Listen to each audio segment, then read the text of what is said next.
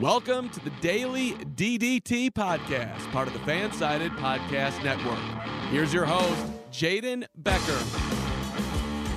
WWE signs two Australian independent wrestlers. Top WWE superstar reportedly dealing with a concussion. I take you through last night's Impact Sacrifice. I'm Jaden Becker, and this is the Daily DDT Podcast. You can catch this podcast on all your favorite platforms for your morning drive, lunch break, or whenever you need your wrestling fix. Make sure you subscribe on Apple Podcasts so you never miss an episode. And remember, you can ask your smart device to play the Daily DDT Podcast. If you like content like this, check out our writers at dailyddt.com. And if you want to hear more from me, give me a follow on Twitter and Instagram at Jaden Becker TV. Last night was Impact Sacrifice, but before we get into that, let's check out our news. WWE signs two Australian independent wrestlers. Uh, top Australian wrestler Maddie Wahlberg and Steph DeLander have signed with WWE for the NXT brand. According to PW Insider, Wahlberg and De Lander made their wrestling debut back in 2017. Congratulations to the two. Uh, top WWE superstar reportedly dealing with a concussion. Raw Women's Champion Asuka is still out of action because she's reportedly dealing with a concussion. This came after Asuka lost a tooth, taking a, stick kick, a stiff kick to the mouth from WWE Women's Tag Team Champion Shayna Baszler during the February 22nd Raw show. But Along with that lost tooth, she's also suffering a concussion during that spot, according to the Wrestling Observer newsletter. And I think when we all saw that kick, not only was the tooth was an issue, but her her head did shake pretty pretty hard. So uh, a concussion there, and I, I think this even adds on to the point more for more so that as soon as Asuka can drop this belt, she is going to drop this belt. Literally, as, honestly, at this point, it doesn't even matter who it is as soon as she can get rid of this Raw Women's Championship, she's gonna she's gonna get rid of it because she's been holding on for too long and now she's getting hurt. So it's turning into an issue for Asuka. But moving forward and actually moving back and looking at last night's Impact Sacrifice pay per view, you could have found this on Fight TV and Impact Plus. Uh, last night, the main event of the show was Moose versus Rich Swann in a title unification match. Uh, we will get to that in the second half of the show. Uh, on the first half, before the ad break, I'm going to be able to go through all of the non title matches, and then uh, in the second half of the show, I will go through all of the title matches. But starting off here at the top of the card, Decay versus Reno Scum and I, going from Rich Swann to Moose, then not talking about Decay and Reno Scum. Obviously, a lot of dis- the differences there, but I digress. Uh, Decay in control early on. Reno Scum pick up the pace with um, a couple moves, but a misfire and they connect with moves onto each other. Rosemary on the outside spits in the face of Luster, the legend of Reno Scum. Taurus Driver picks up the victory for Decay. Uh, you this was a, a, weird match to open up the show with. I feel like they started the show with their uh, least hype match or the match that not a lot of people were excited about. Usually, when you have an opener, you really want to draw people in to continue watching the show. I felt like it was a constant build towards the main event, so that was one thing. But uh, you know, you have plenty of these championship matches, and how many times on Impact Wrestling on their Tuesday shows do they start the show with an X Division title match for the past few weeks, or the match that we all want to see the most, like Jake something versus Deaner in a, in a tables match? How many times have they opened the show with that on Impact? Why not open the pay per view with something like that as well? So for them to open the pay per view this way, uh, I thought it was a little bit odd, but since uh, it progressed throughout the show as a constant build towards the main event. I can't be too mad about it. Started from the bottom, headed to the top. Also, doesn't really have to pertain with the match here, but in general, just when Matt Striker does commentary, he continues to call pro wrestling a sport, and the, he continues to call it in that type of sense uh, I leaves I wouldn't say a sour taste in my mouth, but it's just it's always odd. It's always odd for me because I never view pro wrestling as a sport, even though it's very athletic. I'm never going to deny the athletic talents of the individuals in the ring, but I, I look at it like you, you would look at uh, acting or Circus Soleil or something like that, where it definitely takes high physical skill, but it's not a sport. They're not competing in that sense, uh, obviously, because it's pro wrestling. So it always bothered me when Matt Striker does that, but uh, he does some good things to counterbalance that on commentary as well. Looking over at our next match, Havok and Nevaeh versus Tennille Dashwood and Kaleb with a K. Kaleb made to be uh, in this match. uh, almost has like a, a, fear factor here. He had a lot of fear driven through his heart in the early part of the match, especially when Havok stepped into the ring. Uh, almost all of Kaleb's offense is thwarted, and he wasn't able to connect with any strikes throughout the whole match, but was ex- successful in like hair pulling, and he did a couple grappling moves and submission moves as well. The ring cut in half, forcing Havok to stay on the apron. But then once Havok is able to get in on a hot tag, she's able to dominate. Kaleb with a K distracts the ref, causing him to miss Nevaeh's pinfall. K pushes the roll up to give Dashwood the advantage and the victory.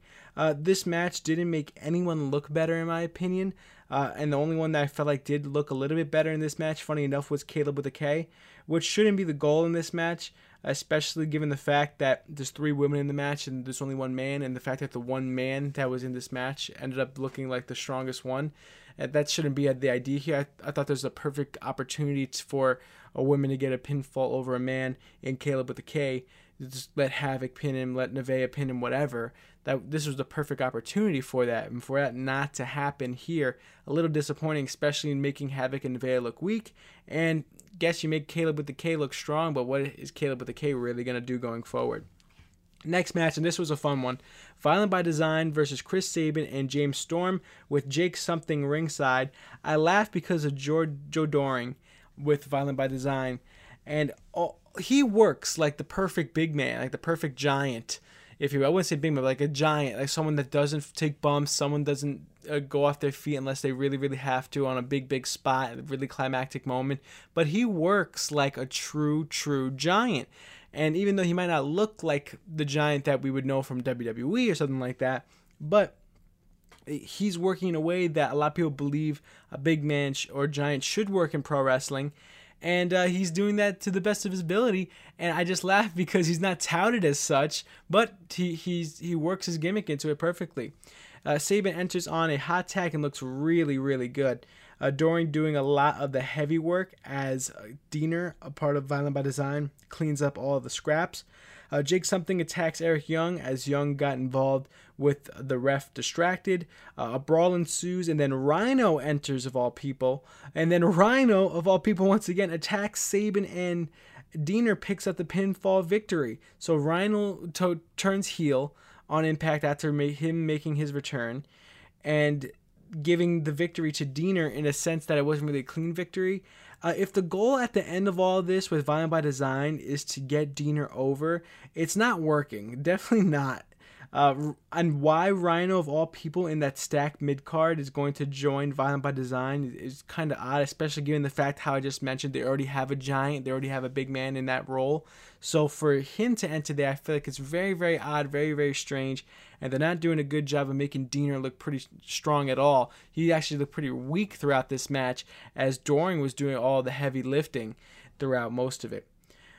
Looking at uh, the Brian Myers versus Eddie Edwards hold harmless match, which is pretty much just a no DQ match. Uh, Myers with a new and cooler eye patch, which you know wasn't like the a pirate eye patch, but more of like a, a modern day one, if you will. Uh, doesn't take long for the action to fall outside. Edwards with a nasty spot being dropped on the steel steps. Edwards getting dominated, not defending himself, and Myers brings pl- plenty of chairs into the ring. That ends up being backfired on him as he is suplexed onto the pile of metal in the middle of the ring. Hernandez enters to help out Myers. We saw backstage before this match that Myers did pay off Hernandez a little bit, and Cardona enters on the kindness of his heart to save Eddie Edwards and attack Hernandez. A backpack stunner by Edwards through a table that was set up ringside. Myers tries to connect with the roster cut clothesline with a loaded elbow pad so that clothesline would do a little bit extra damage. That loaded piece falls out, and Eddie, Eddie Edwards able to grab that and put it into his knee pad and connects with the loaded Boston knee party to win a pretty solid match in this one. I thought that was pretty good. Great back and forth between the two, and was a pretty pretty strong match given the fact that I wouldn't say it was hastily made towards the back end, and I also had a, re- a weird stipulation that no one understood, but it was just an ODQ match.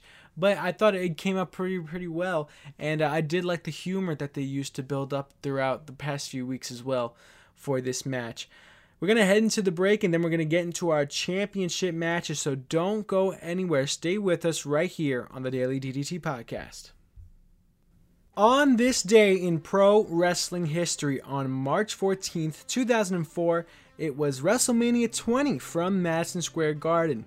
This WrestleMania is best remembered for Eddie Guerrero versus Kurt Angle and Chris Benoit versus Triple H and Shawn Michaels in a triple threat match. This is the earliest WrestleMania has ever been in the calendar year.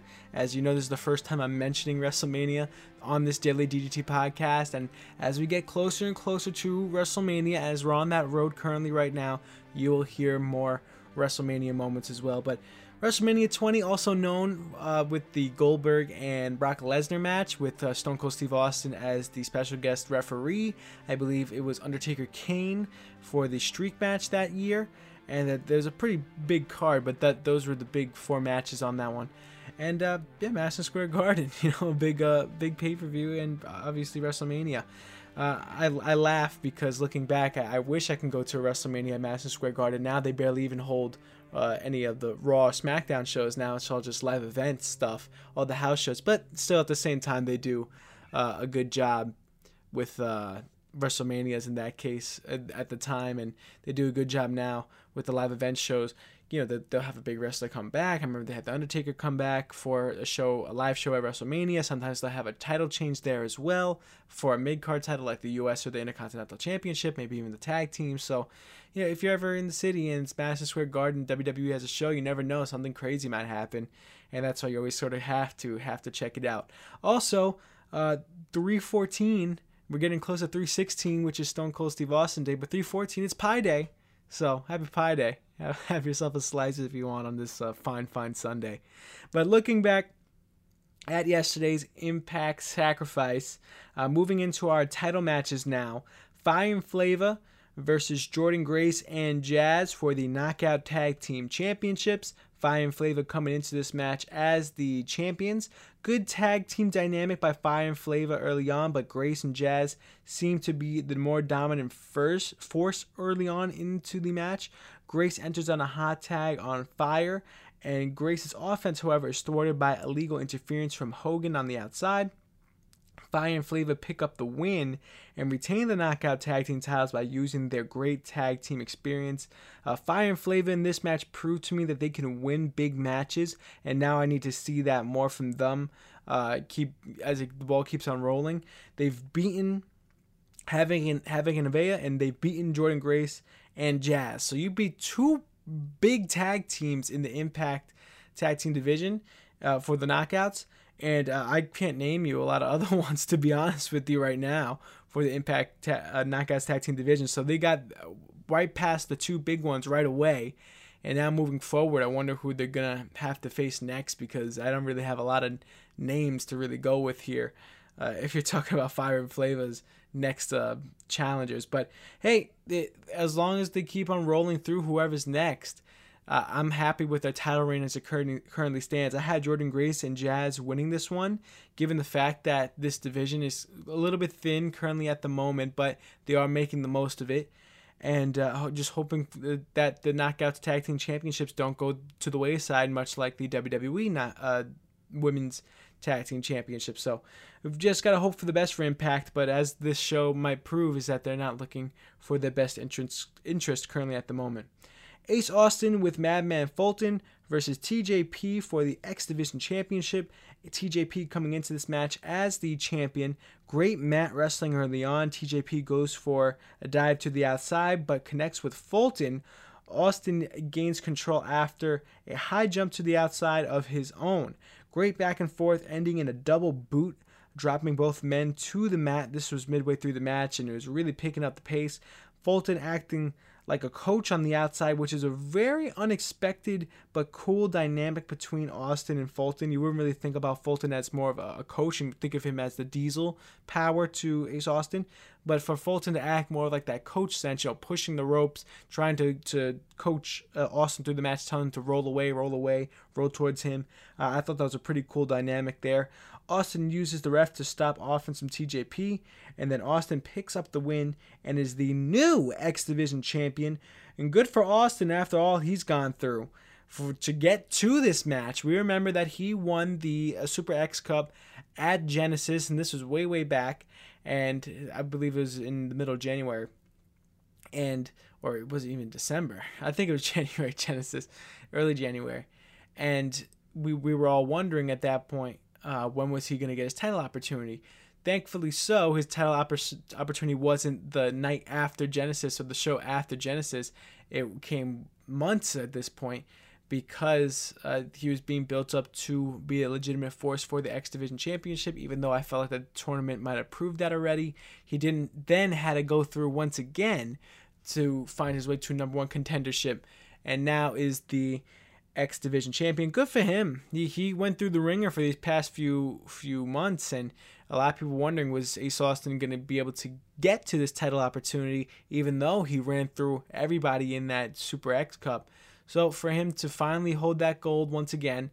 Uh, it's a proud moment for him and a little uh, bit of a shame for TJP, but I feel like he'll continue to be in the mix and they need new main event talent at this point because we're running pretty low right now as it stands for Impact, and maybe some of the mid card guys will find their way up, and one of those guys could be could be TJP.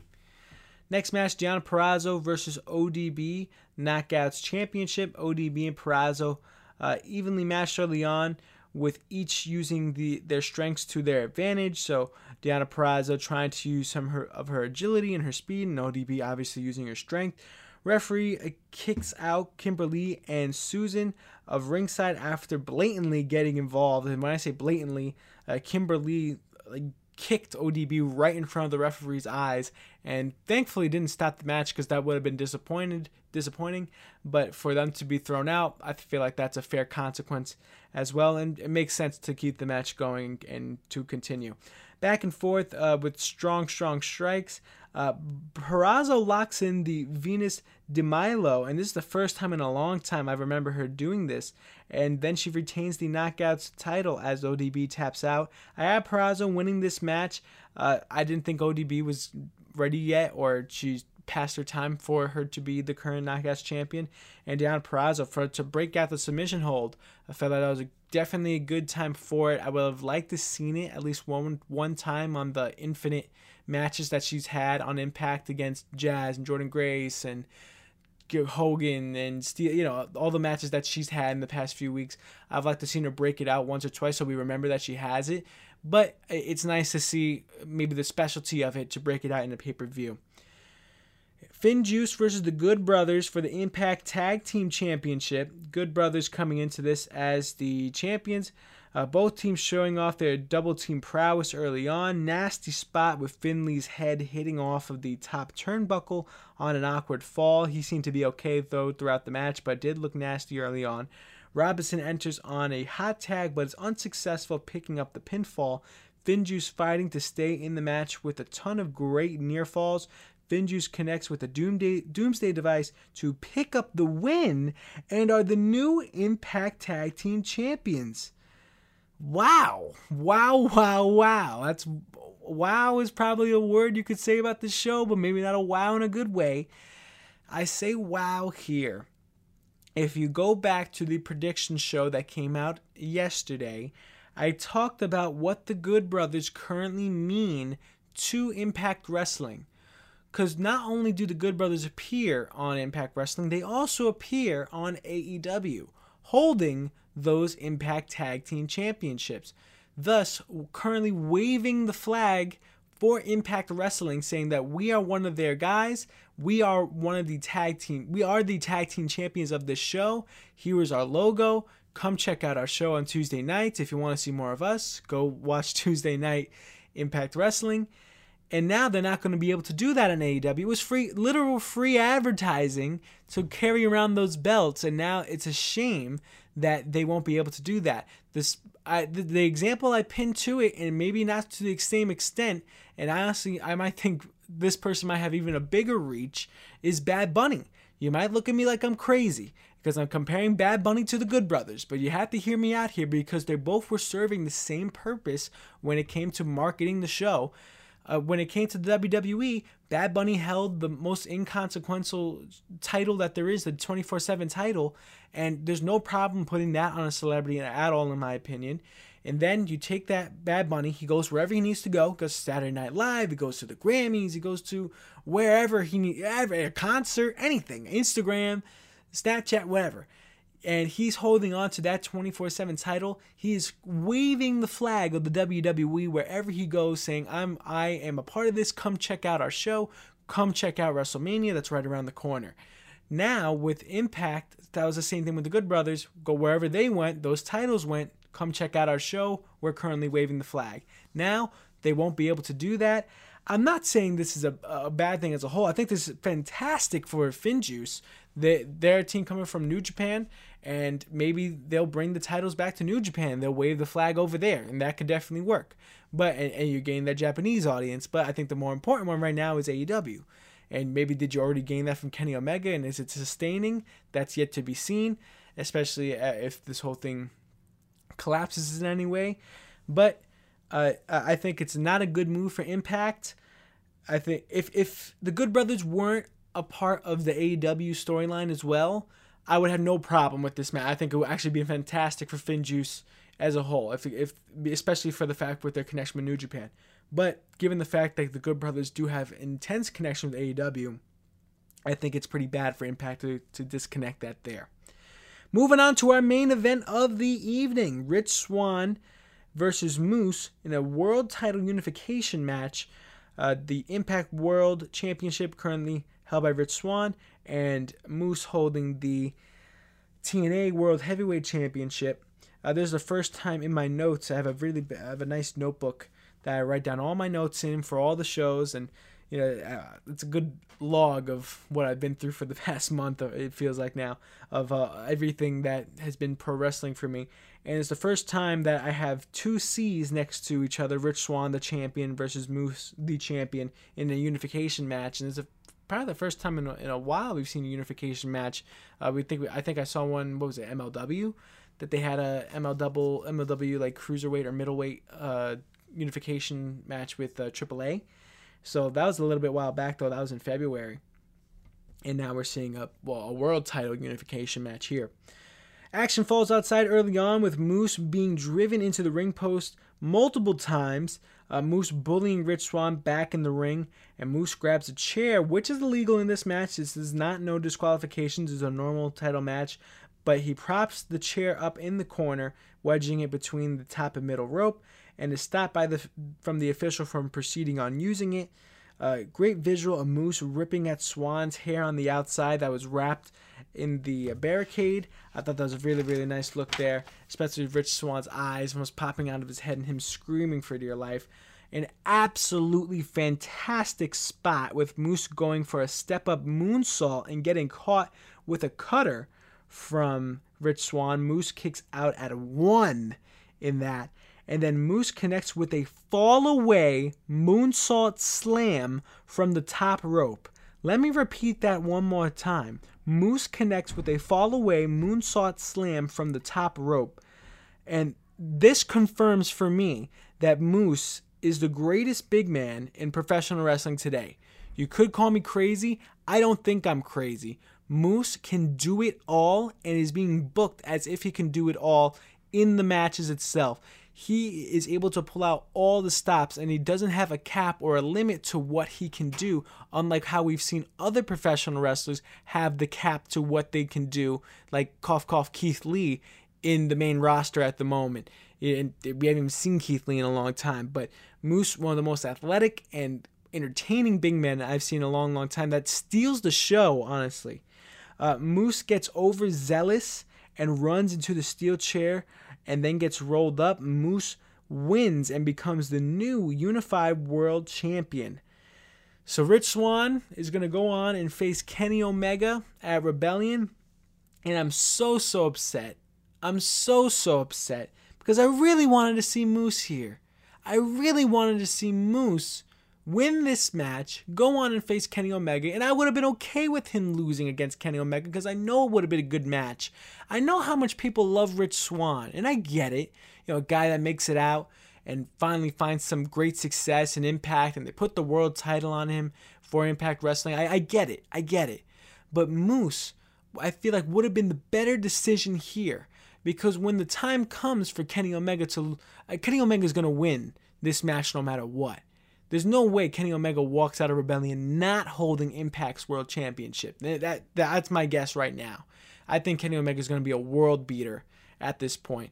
But I feel like they disrespected Moose in this sense, given the match that they had at Hard to Kill, given that he had to step in last minute and stole the show, given all the work that he's put in in this build to this match at Sacrifice, that he every ounce blood, piece of blood that they had going into this, and Rich Swann fooling around with Tommy Dreamer and all stuff like that. I feel like Rich Swann didn't deserve this moment against Kenny. I feel like Moose really did. I feel like Moose did. And if you want to talk about it from a booking perspective, even that Moose would have been the better choice as well, given the fact that if you now if you need a savior for Impact Wrestling, who is it going to be? It can't be Rich Swann, given that he's going to lose it to Omega, right? So let it be Moose that loses it and Rich Swann that gets it back for Impact, right? I feel like that makes a lot more sense, given the fact that he's the babyface in this situation and Moose is not. I maybe I'm just so so high on Moose and he's one of my favorite professional wrestlers right now that it's disappointing to see him not hold uh, both these championships and just honestly not be the Impact World Champion because I feel like that's what he currently deserves for all that he's done for Impact Wrestling in w- one of the biggest moments in Impact Wrestling history. As they get closer and closer now, having a title match against Kenny Omega with both titles on the line. I feel like Moose deserved it. I feel like Moose deserved it. I'm not asking him to go on and face Kenny Omega and win the AEW. I'm not asking for that. I'm just asking for him to be recognized in that sense, to be the one to go against Kenny Omega. But looks like we're not going to see that. I feel like Moose really, really deserves better than that.